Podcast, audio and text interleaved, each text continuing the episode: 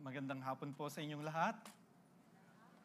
So glad that uh, to join you today and uh, thank you Pastor Cleve for the honor and opportunity to preach on the pulpit today. May I invite everybody to please stand on our feet? We're going to read, we have a new series, Seed Time and Harvest, and we're going to read from Genesis chapter 1. If you have your Bibles with you, we will be starting with uh, from 27 to 31.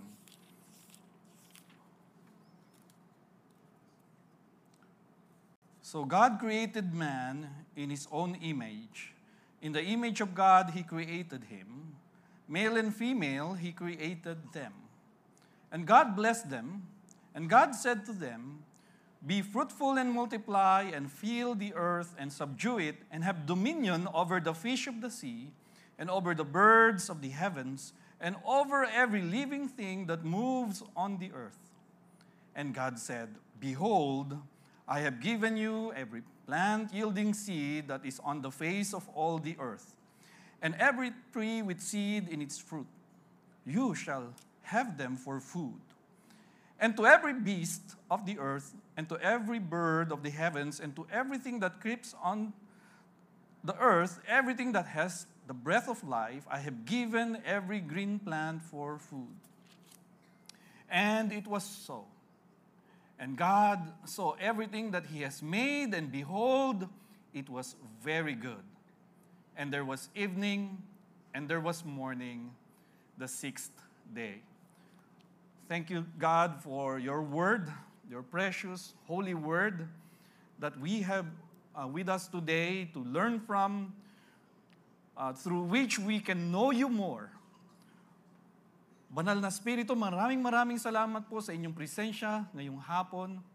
Nawa kayo ang aming maging tagapagturo, Panginoon. Gamitin niyo po ako, Lord, to, to express and to deliver your message to each and every one of us. Speak to us in accordance to our needs and to uh, where we are in our journey in this life. Thank you, God, for the faith that you will stir up in our hearts. May our spiritual eyes and ears be open today that we may hear from you and see you for who you really are. Bless the preaching of your word, Lord, in the mighty name of our Lord Jesus. And everybody say, Amen. Amen. We can all take our seats. Uh, we want to welcome everyone to our new series, Seed Time and Harvest. This will be a three week series, and uh, our hope is that we will see the very heart of God. Okay? Pag tinranslate po natin sa Tagalog yon sa Pilipino, madali kung literal, no? ang puso ng Diyos. Pero mas ramdam po natin pag sinabi natin ang kalooban ng Diyos para sa ating lahat pagdating sa mga bagay ng pangangailangan, at pagpa, pagpa, pagbibiyaya ng Panginoon para sa ating lahat. As we begin, I'd like to share a quick story about which happened to us exactly 13 years ago. More or less, like past 12 years. Naalala ko po because my wife was pregnant with our daughter, our third child, and I think it was the third trimester. Ibig sabihin, malapit pong mga anak si Minette. Nung panahon pong yon, ang aming pong sasakyan ay isang napakagandang classic na Volkswagen Beetle. Dalawa na ho ang anak namin noon, dalawang lalaki na mabilis na lumaki at tumangkad. And so, matadagdagan pa ng isa. Uh, I remember clearly it was Bishop Manny Carlos who entered our office and uh, he greeted me and he said, Kamusta naman ang pagbubuntis ng asawa mo? And I said, everything is okay, everything's fine. Sabi niya, malapit ng mga anak si Minette. Opo, malapit na siyang mga anak. So, are you believing God for a bigger car? Masarap yung mga ganun, ano? It's a rebuke actually, but it's inspiring, encouraging. Parang naramdaman ko, why can't I believe for a bigger car for my family? So, nandun po si Bishop Manny, ang sabi niya, uh, are you believing God for a bigger car? And I said, hindi ho pumasok sa isipan ko yan, pero now that you mentioned it, maybe I should. And then he encouraged me.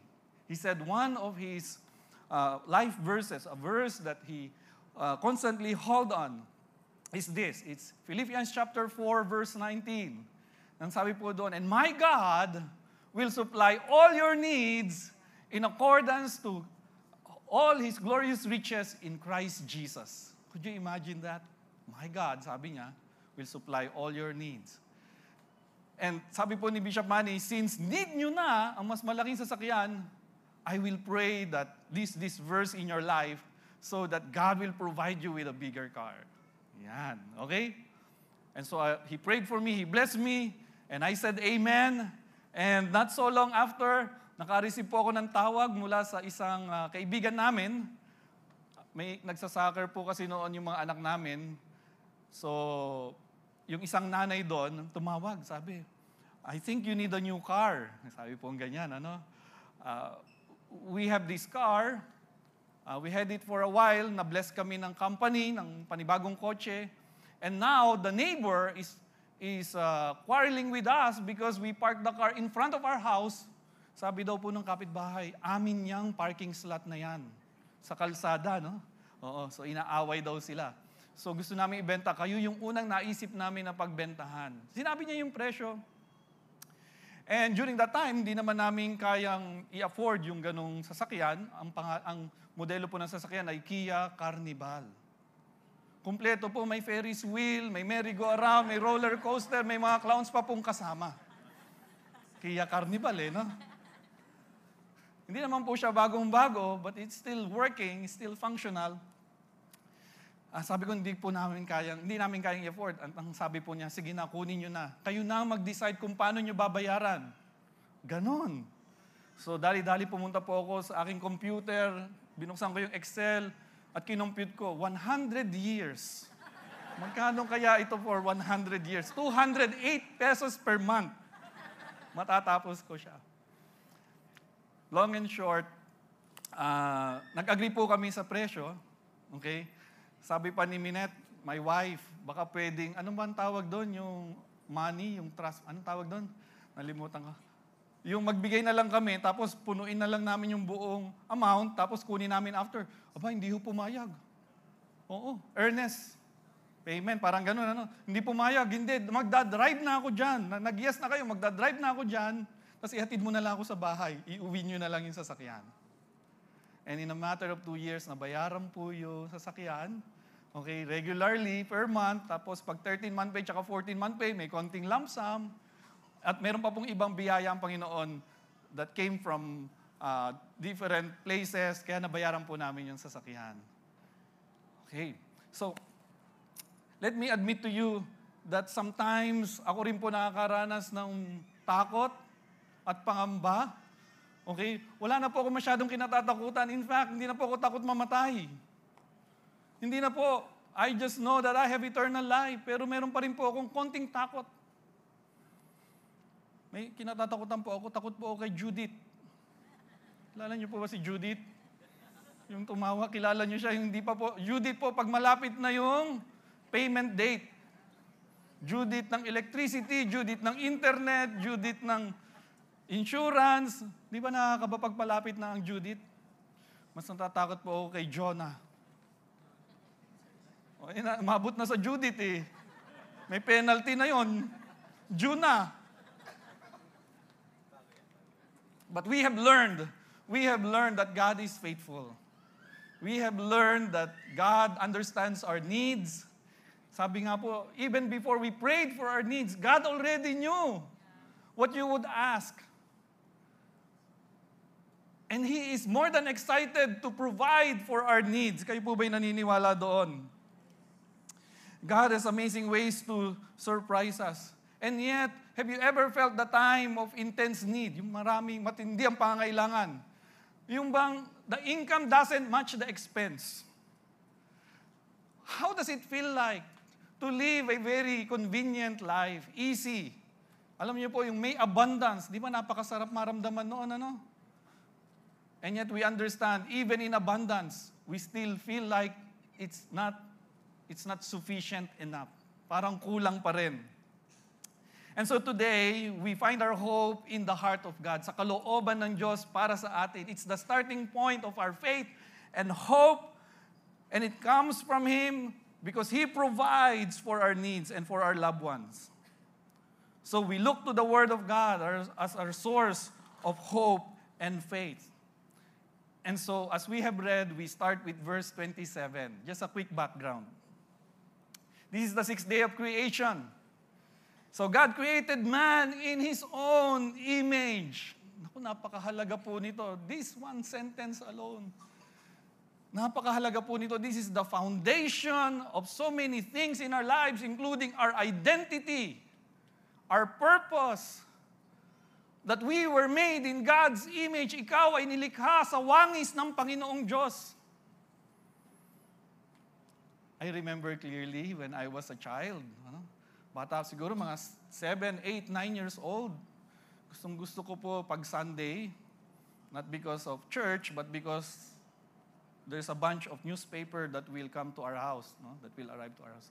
Tapos may mga nakasingit na magazine. Naalala niyo ba yun? Mga panorama, mga ganyan. At kukunin ko po yun. Bukod sa puzzle, pagtapos na po ang puzzle dun sa Manila Bulletin sa likod, kukunin ko po yung mga magazine. Hindi ko binabasa yon. Kukunin ko po ang aking ballpen at lapis at yung mga picture ng mga tao, aking pong ini-improve. Nagdo-drawing po ako sa mga mukha ng mga tao. Okay? Nilalagyan ko po ng balbas. Oh, nilalagyan ko po ng buhok, yung mga walang buhok. At minsan nilalagyan ko ng pangil yung... Honest lang po. Totoo po talaga nangyari to. And I can still remember Those times, my mother would see me do that. And she would say, wag mong gawin yan because those faces were made in the image of God. Being made in the image of God. Kung naintindihan lang natin ang lalim at kagandahan ng katotohanan na ikaw ay nilikha sa wangis ng Diyos. Tingnan mo naman yung kalapit mo. Tingnan mo whether you like it or not, that person is was made in the image of God. And even if there's a nation on earth that doesn't believe in God, meaning mga, yung mga atheists, yung mga liberal, they have laws. Meron silang mga batas. Hindi ka maaring pumatay, hindi ka maaring manggahasa, hindi mo maaring gawin ang mga ganyan sapagkat bawat nilalang ay mahalaga sa Diyos dahil sila ay nilikha sa wangis ng Diyos hindi sila dapat lapastanganin. Napakaganda po ano? And so, in the image of God, He created him. Male and female, female, He created them. What a beautiful way to jumpstart humanity, mankind. Male and female. It is so beautiful. Male and female, they complement one another, they support each other. And in that arrangement, lies the power for multiplication in that design. Male and female. I will not go into the details, but it is so beautiful and so delightful that the relationship between man and a woman, God has to protect it. The intimate relationship, God has to protect it with marriage. Ganun po kaganda. It is so wonderful and beautiful and amazing. And functional. Male and female. And then, and God blessed them. God blessed them.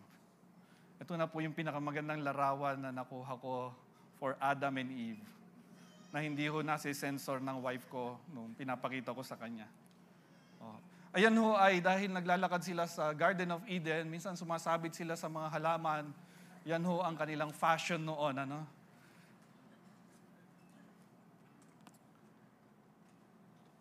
And the Bible says, after that, uh, verse 27, and God blessed them. God blessed them. Today, we're going to look at how God has blessed mankind, male and female. We're going to look at that. No, sanay po tayo sa three truths, three keys. Ito po iba, plot na may three acts. Pero tatlo pa rin. okay, so this is the story of God's heart and intent to bless you and I. And including creation, to bless us abundantly. And God blessed them.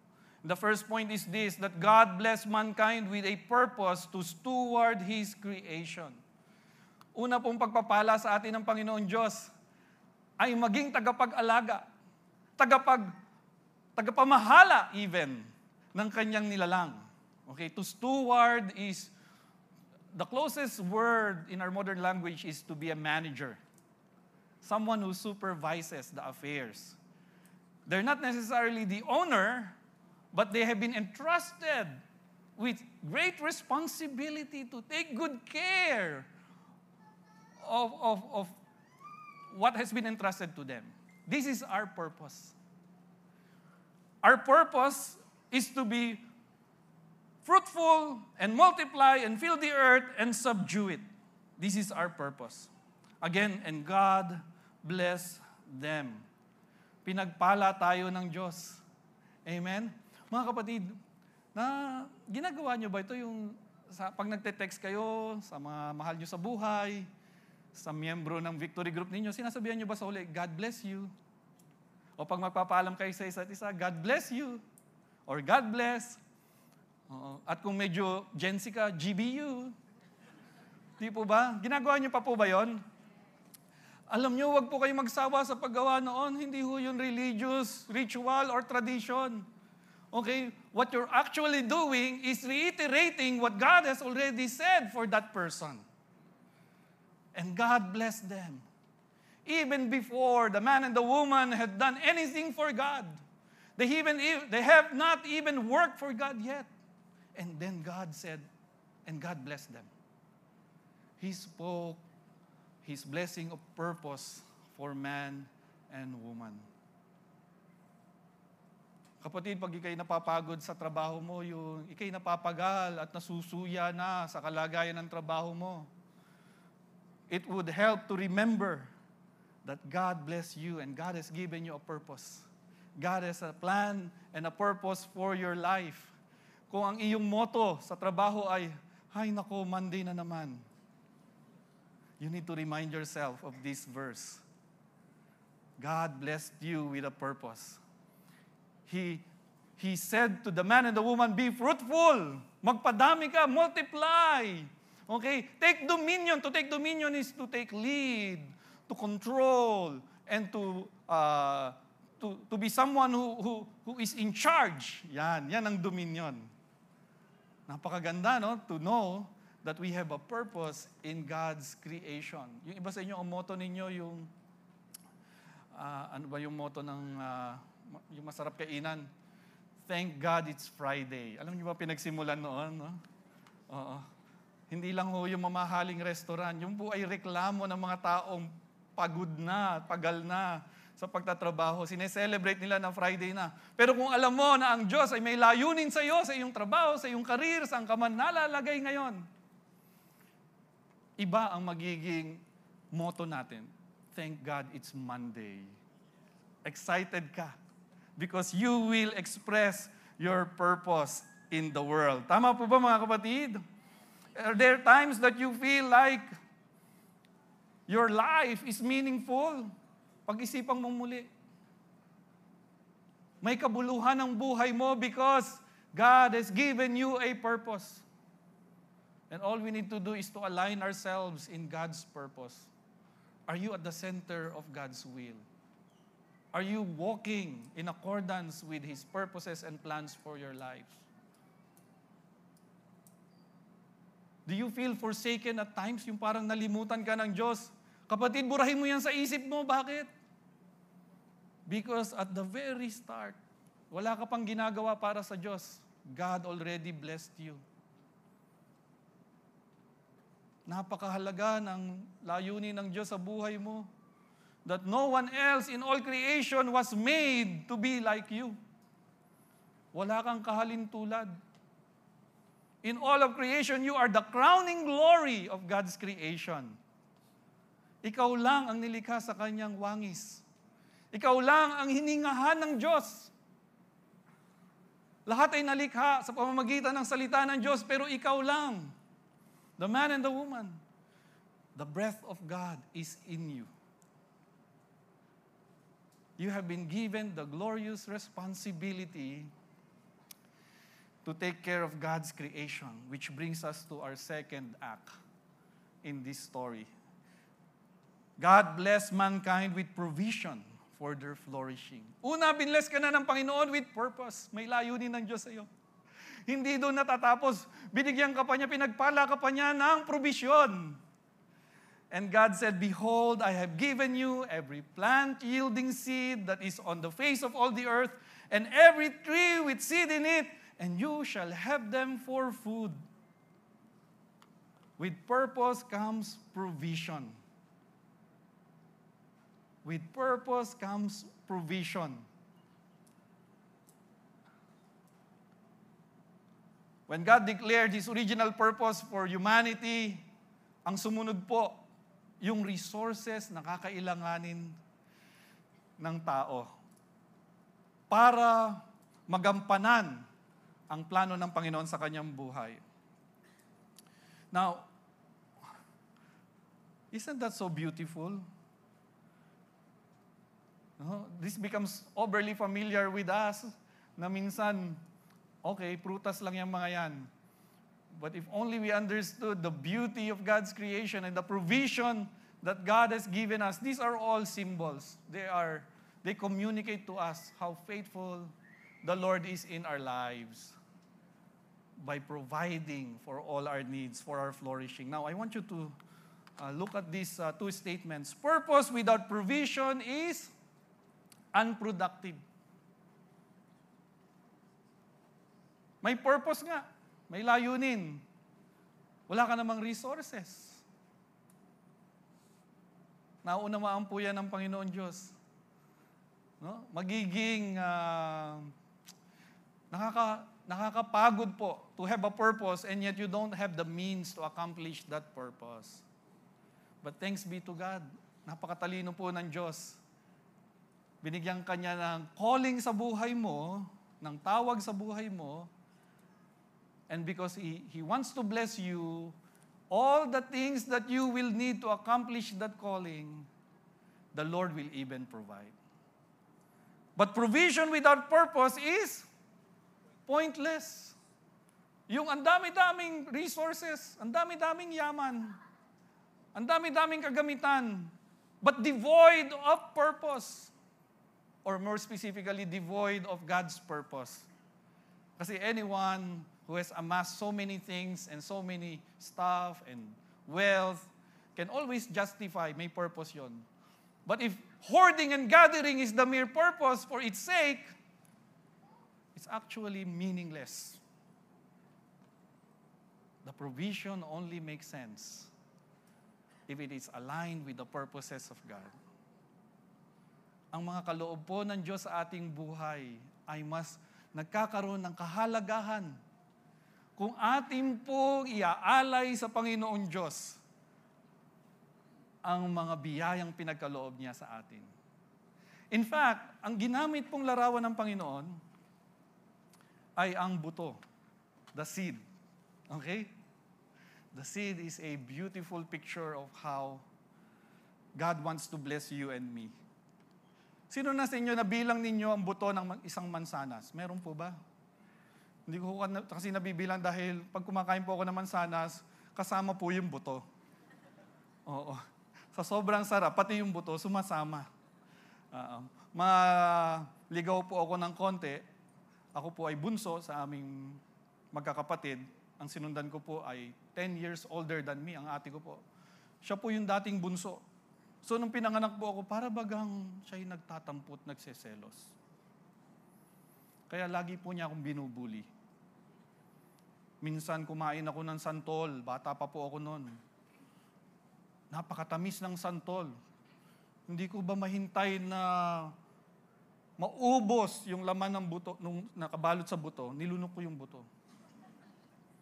Yung ate ko sabi, lagot ka, tutubo yan. Basta tenga mo yung mga sanga. Ginaganon ba kayo ng mga bully ninyong kapatid? At saka mga kalaro, takot na takot ako, nanay, tulungan niyo po ako, ilalabas ko itong mga buto sa tiyan ko. Okay, nalayo tayo ng landas. Buto ng mansanas. The seed is so powerful of a picture of the way God wants to bless you and me. Ito pa, ikikwento ko sa inyo. We can know the number of the seed that is contained in a fruit. Tama po ba? Alam natin kung ilang buto meron sa isang prutas. But you cannot know the number of fruits that is contained in a seed.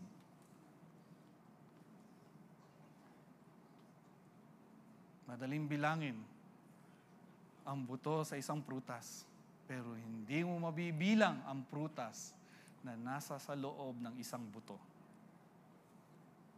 God has so designed the principle of multiplication, okay, represented by the seed. So much so that in the seasons of the year, God is able to grow one seed into a small plant that will grow into something bigger that will bear more fruit, that contains more seed. Ganyan ka gustong biyayaan ng Panginoon. And God said, and God gave them plant-bearing seed for their food. Napakadakila ng Panginoon. Napakatapat. God is so faithful. Are you still here? There is abundance in the seed. And it's a reminder for us of the humongous, the, the, ano, the amazing blessing that God wants to endow upon us. Kapatid, ano ang mga buto sa buhay mo? And yes, it could mean material resources, but do you know that time can be a seed? Your skills, your talent, okay? Your network of relationships, they can be seeds that once you dedicate them for the purposes of God, God can multiply that. Ang problema, minsan pati seeds, inuulam natin. I think to some extent, pwede naman, ano? Napakahili ko kaya sa mga mixed nuts. Eh, puro seeds yun, di ba? But, you know, seeds are meant to be planted. We can enjoy them, but they're, mean, they're, they're meant to be planted so that they can multiply. Ano yung mga seeds na binigay sa iyo ng Panginoon? I was just having a victory group earlier uh, in uh, SM Manila. And people were sharing the seeds that they consider in their lives. Alam mo yung isang lola,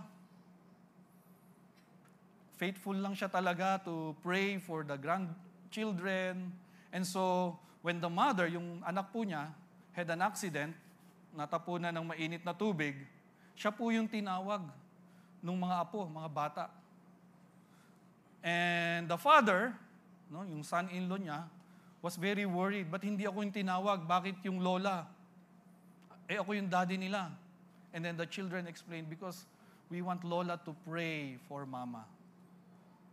That grandmother has been faithful in planting the seeds of prayer for the children and for their family. That in a dire situation like that, no? in the time of desperation, ang tinatawagan nila yung lola for prayer. And today, nangyari po yan Friday, and today, umaten po yung buong pamilya sa church because of a faithful sowing of prayer by that grandmother for the children, for the whole family. What is your seed? Ako po, siguro magkwento ako ng mabilis. Ang na, nakaka-relate po ako dito sa seed. Uh, because a few years ago, to be exact, 2012, dumalaw po ako sa Real Life Foundation office. May intention po ako sana mag-support ng scholar natin. It just so happened, nung panahon po na yon may tinatawag na Adapt a Scholar. You adopt one student for a whole year. Imagine, 11 years ago, 50,000 po, including tuition, lahat po ng kailangan ng isang estudyante. Okay? Allowance, lahat. Supplies. E na-realize ko, hindi po ako capable. Sumalungkot po akong pumunta sa office. Nandun po si Bishop Jurey, naghihintay dun sa office. Kinuwento ko po sa kanya. Naku, pag nakausap niyo si Bishop Jurey about faith and provision, humanda kayo. Okay? Parang dinifibrillator yung inyong namamatay na faith pag nakausap niyo siya. Sabi niya, eh di ba, nagsiseminar ka naman. What if yung mga seminar mo na ginagawa mo sa church, sa Victory, pag na-invite ka sa labas, gamitin mo yung honorarium for the scholarship. Nung panahon po yun, hindi pa ako nagsiseminar sa labas ng Victory. Palaging sa local church. Aba, akalain nyo within that short period of time, a week or two, may imbitasyon na. Oo, sa isang maliit na company, yung, ang, ang, sila ay supplier ng sticker sa mga bus. Doon ini-imprint. Anyway, nakaka-bore po yun, pero after a half day of seminar, binigyan po kami ng 3,000 pesos. 3,000. Alam niyo kung saan napunta? Sa Real Life Foundation. Immediately after, may invitation po to do a training two hour and a half. Okay, among leaders, Christian leaders sa Subic Bay, ang honorarium po ay $100. O, binigay po namin sa real life.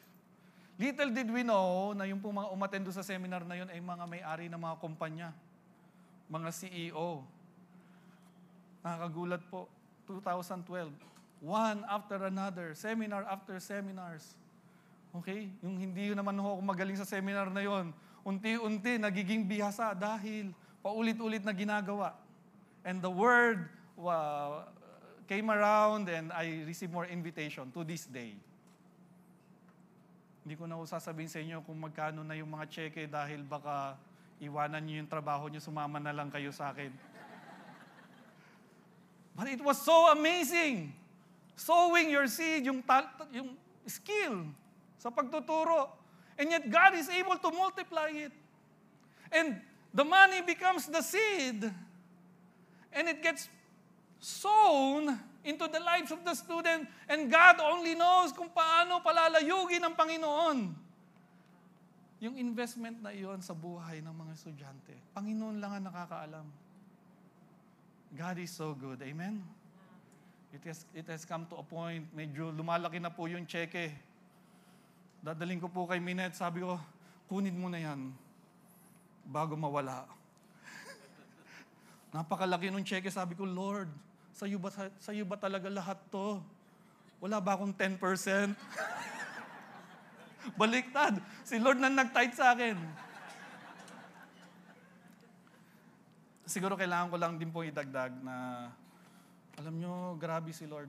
Grabe si Lord. Never po kami nagkulang sa pang-tuition ng mga anak namin. Praise God. Sige po, pa, pa, papurihan po natin ang Panginoon.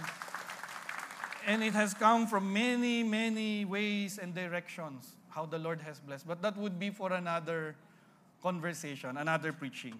Okay, now let me proceed. Again, God bless mankind with provision for their flourishing. Pero alam niyo po, hindi doon natatapos. Hindi lang po para sa atin ang pagpapala ng Panginoon. The provision also was given to creation. Everything that has breath in it, nag-provide din ng Panginoon. And what does this tell us? In order for us to fulfill our purpose, may provision ng Panginoon. At hindi lang yan sa purpose na gagawin natin sa mundo, pati yung resources, pinrovide pa niya. So at the very start, God's intent in blessing us is for us to, to start at a place of abundance. Walang pagkukulang. Kumpleto. Buo. Nothing missing, nothing lacking. Complete in every way so that we will be able to fulfill our purpose from God. Amen?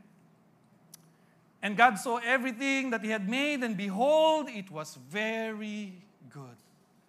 It was very good. From day 1 to day 5, tuwing matatapos po yung creative work ni God, sasabihin po niya, it was good. And it was good. But on the sixth day, kakaibang sixth day, kasi kasama kayo doon sa nilikha ng Panginoon. Of course, you're still in seed form. There you go again. We're still in seed form during that time. Instead na it was good, ang sabi po ng Panginoon, it was very good. It was very good. But we know for a fact that when you look at the realities around us today, parang hindi naaayon sa lahat ng pinag-usapan natin. Tama po ba? The picture is so ideal, so fantastic, so beautiful. Eh, pastor, sa totoo lang, nandyan na si Judith. At dumating na si Jonah. Ang ganda po nung sinasabi ninyo, pero bakit hindi ko nararanasan? At alam po natin that this is Genesis chapter 1. Okay, Genesis chapter 1. Wala pa pong kasalanan sa mundo. Genesis chapter 3 po, pumasok ang pagkakasala. Sin entered the world when Adam and Eve chose to divert away from the purposes of God.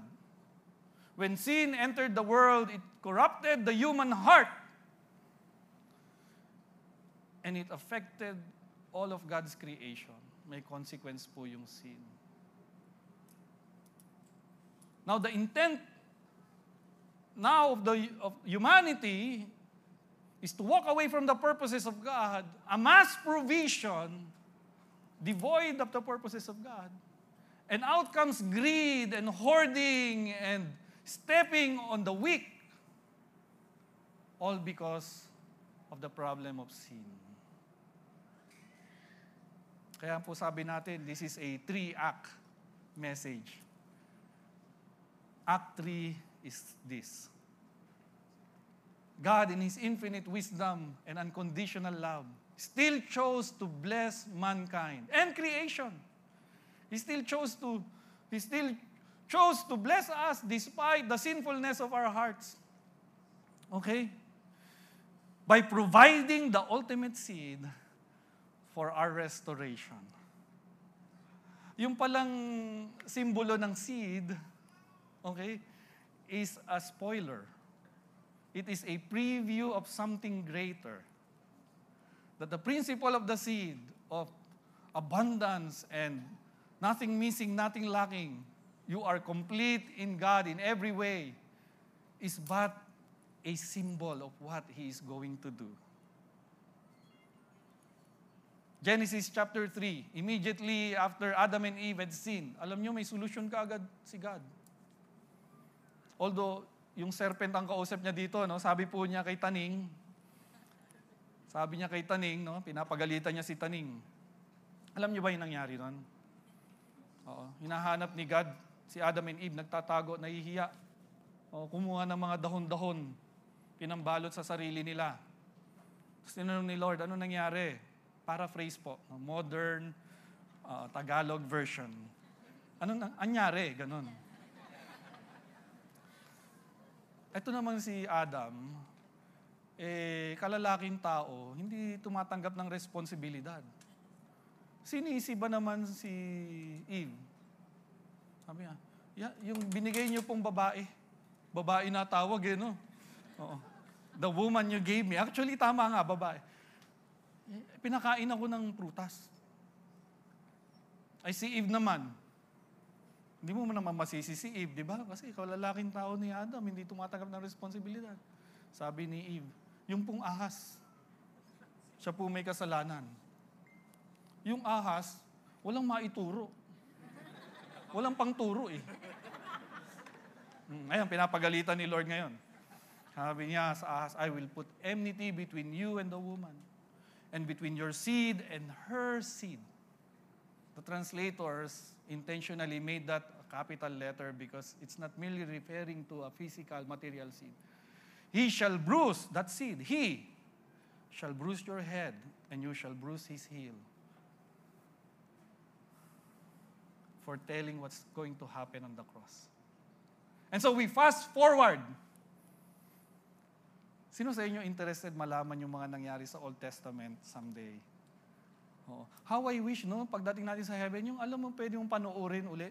Lord, gusto kong makita yung nangyari doon sa Genesis. Gusto niyo ba malaman yon? Sinong gusto malaman yon as soon as possible? Huwag niyo itaas yung kamay ninyo kasi ibig sabihin, kukunin kayo ni Lord. But fast forward to the New Testament, when Jesus walked the earth, okay, and, and taught and ministered for three years and raised up disciples, 12 disciples, may nalagas na isa, nadagdagan uli si Matthias. That became 72, that became 500, and here we are today. And we're experiencing the blessing of God because of what Jesus did on the cross. Apostle Paul can't help it. He has to tell the Galatian church now to Abraham and his seed were the promises made. He does not say, and to the seeds, as of many, but as of one. And to your seed, nung kinausap ni God si Abraham, to your seed, who is Christ. The ultimate seed, mga kapatid, is none other than our Lord Jesus Christ, the fulfillment of God's purpose and the ultimate provision of God for all that we will need in this life and in the life to come. 1 Corinthians 1.20 says, And no matter how many are the promises of God, they are yes in Christ. And all we have to do is say, Amen. Amen. The seed. Allow me to end. Ah, alam niyo ba kung saan na-invento ang chess? Nagdidebate pa po hanggang ngayon. Yung mga, per, yung mga Arab, sinasabi nila, kami ang nag-invento ng chess. Pati mga Chinese, inaangkin. Ang hilig mang angkin. But one of the more prevailing stories is that it was invented by a, a wise man in North India. Okay, ang hari po noon, ang maharaja po noon, ang pangalan, may pangalan pa mga kapatid, Sharam. Sharam, King Sharam, Maharaja, King Sharam. And so this wise man, this wise man loves his king so much. Gusto niyang biyayaan. Eh, being a wise person, nag-create siya ng game, board game. Okay? He calls it the chess, or whatever it was called during that time. And the chess represents his king, and the queen, and the people in his court. Yung rook, yung knight, yung bishop, and the soldiers around them. Sounds familiar? Tapos, inalay po niya sa king yung kanyang board game. No? Yari sa bato. and the king was so pleased with him. In fact, the king announced that every person in my kingdom should learn how to play this. Tuwan-tuwa po yung King Sharam, sabi niya, alam mo, napakahusay mo talaga, gusto kitang biyayaan, gusto kitang bigyan ng reward. What, how much gold and silver do you want? Sabi po ng wise man, my love for you has no, there's no price tag. Sabi ng king, I'll give you land up to half of my kingdom. Ah, ganun po sila. Hindi rin, king, I don't want. I insist being a wise man, para tumigil yung king niya, sinabihan niya ng reward. Sabi niya, king, ganito na lang. Di ba yung binigay ko sa yung board game, may mga squares? Okay? Maari bang bigyan mo ng isang butil ng trigo? Wheat. Okay? Hindi po dry, wheat. Trigo, okay? Sa unang kudrado, nakakahawa si Pastor Clive, no? Oo. Hindi, hindi po ako ganito dati. Pero dahil nakikinig po ako kay Pastor Clive, nagiging kapareho na rin niya ako. Oo. So, sa unang square, one wheat. One seed. Sa pangalawa, times two lang. Times two. Hindi nga square eh. So, two. Okay? Sa susunod, times two lang. Four. Sa susunod, ilan na? No? Calculator kasi ginagamit ko. Eight na. Sa susunod, oh, nabore po yung hari. Parang kayo, nabobore kayo dun sa mathematics natin. Sabi niya, mga alagad, mga alipin, sige, sundin nyo ang kanyang kahilingan, punuin ang chessboard ng mga butil ng trigo. Ito po yung mga, opo, mahal na hari. Hindi nagtagal, bumalik po yung mga alagad, mga alipin. Sabi, mahal na hari, patawarin niyo po kami. Huwag niyo po kaming patayin. Hindi po namin kayang gawin ang hinihiling ng wise man na yan. Napakadali. Lalagyan mo lang ng butil ng trigo. Hindi po kaya. Kinumpute po. Kinumpute. Kinuwenta po ng ating mga matatalinong mga dalubhasa. Kailangan po ng ani ng trigo na magtatagal ng isang libong taon bago po natin magampanan ang inihiling ng wise man. Maniniwala ba kayo doon? Actually, nung una ho, hindi ako naniniwala, kaya ako kinumpute ko. Sa 64, okay, times 2 lang, times 2, times 2, sa bandang huli, 8 point something raised to the 10 with 24 powers. 24 po na zero. Okay? 24 na zero. After nung 8. Hindi ko na po kaya yung susunod, kaya humingi na po ako ng tulong ko sa aking kaibigan. Pangalan po niya Chat. Ang pilido po niya GPT. Pinakompute ko. At magugulat kayo. Okay? Considering all factors, yung pong 8 point something raised to the 24 powers is a harvest for an estimated of 1,000 years. Pero hindi po ako narito para impress kayo sa, hindi sa mate, sa paggamit ng chat GPT yata. That is the power of multiplication. That is merely symbolic of the abundance that God wants to provide you and your family and your loved ones so that we can fulfill God's purpose. Ayun pa nga lang eh. Power of multiplication, hindi mo na masukat sa dami. Think of the earth today. Nagsimula sa dalawang tao, mag-asawa. And yet here we are. I think we have reached 8 billion already. Could you imagine the potential of multiplication in what God has created? God wants to bless you and me. We start from a position of blessing and abundance from God. Amen. And even if the enemy and sin try to destroy the purposes of God in our lives, God has given us a way back in the person of our Lord Jesus Christ. He is the greatest provision of God in our lives. He is the ultimate seed that reminds us that God wants to bless you. And the reason, one, the reason why God wants to bless you is because He wants you to be a blessing to others. Allow me to read this as we pray. God bless us with the seed we need for an abundant future to succeed. From creation, He gave it to mankind, His provision, part of His eternal plan. Panginoon, maraming maraming salamat po sa inyong kabutihan sa aming buhay. Salamat po, Panginoon, sapagkat kami po ay kinakitaan ninyo ng matinding potensyal na kami ay ginawa ninyong kasangkapan, Panginoon, sa mabuting paraan. Kami po ay ibig ninyong gawing instrumento at daluyan ng inyong pagpapala sa ibang tao. Salamat po, Panginoon, at kami po ay nakakilala sa inyo, Panginoong Yesus. Na kami ay binigyan ninyo ng kakayanang manampalataya at manalig sa inyo.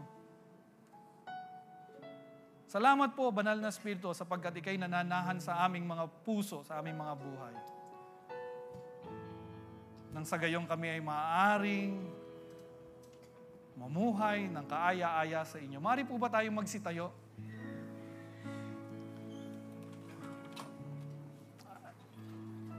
I just sense the, the need to pray for all of you.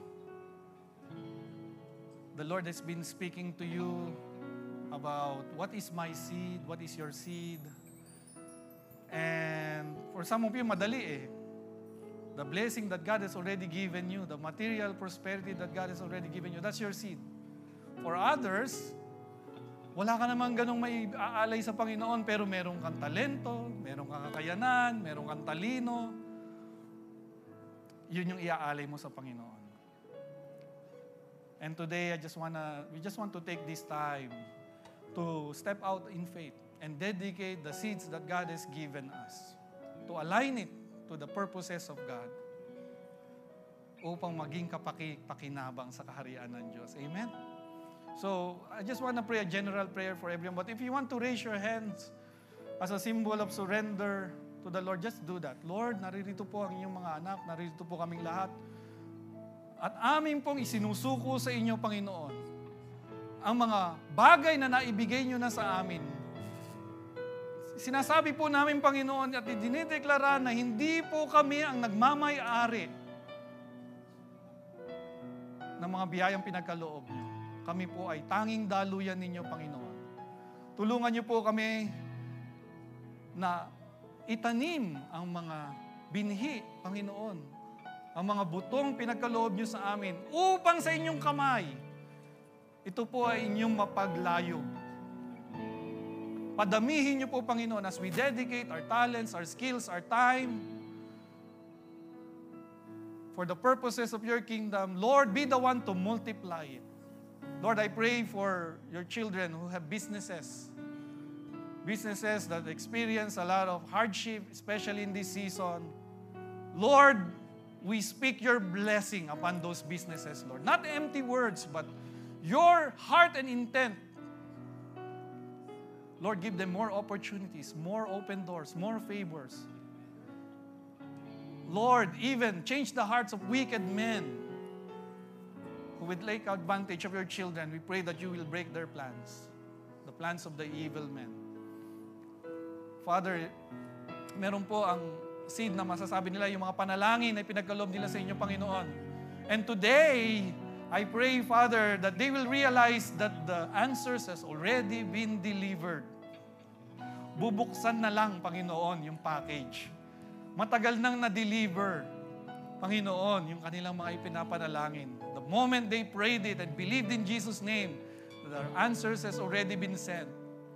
Lord, I pray for those who are physically sick. Pray for your healing, Lord God. That your children may be able to fulfill your plans in, in their lives. Lord, those who are experiencing relational dysfunctions, I pray, God, that you will cause the seed of the Holy Spirit to change us from the inside out. Kami po ang unang yung baguhin, Panginoon, bago namin baguhin ang mga taong nasa paligid namin. Kami po, Panginoon, ang inyong ibalik sa wangis ng Panginoong Jesus. Give us your humility. Give us your love and compassion. Give us your forgiveness.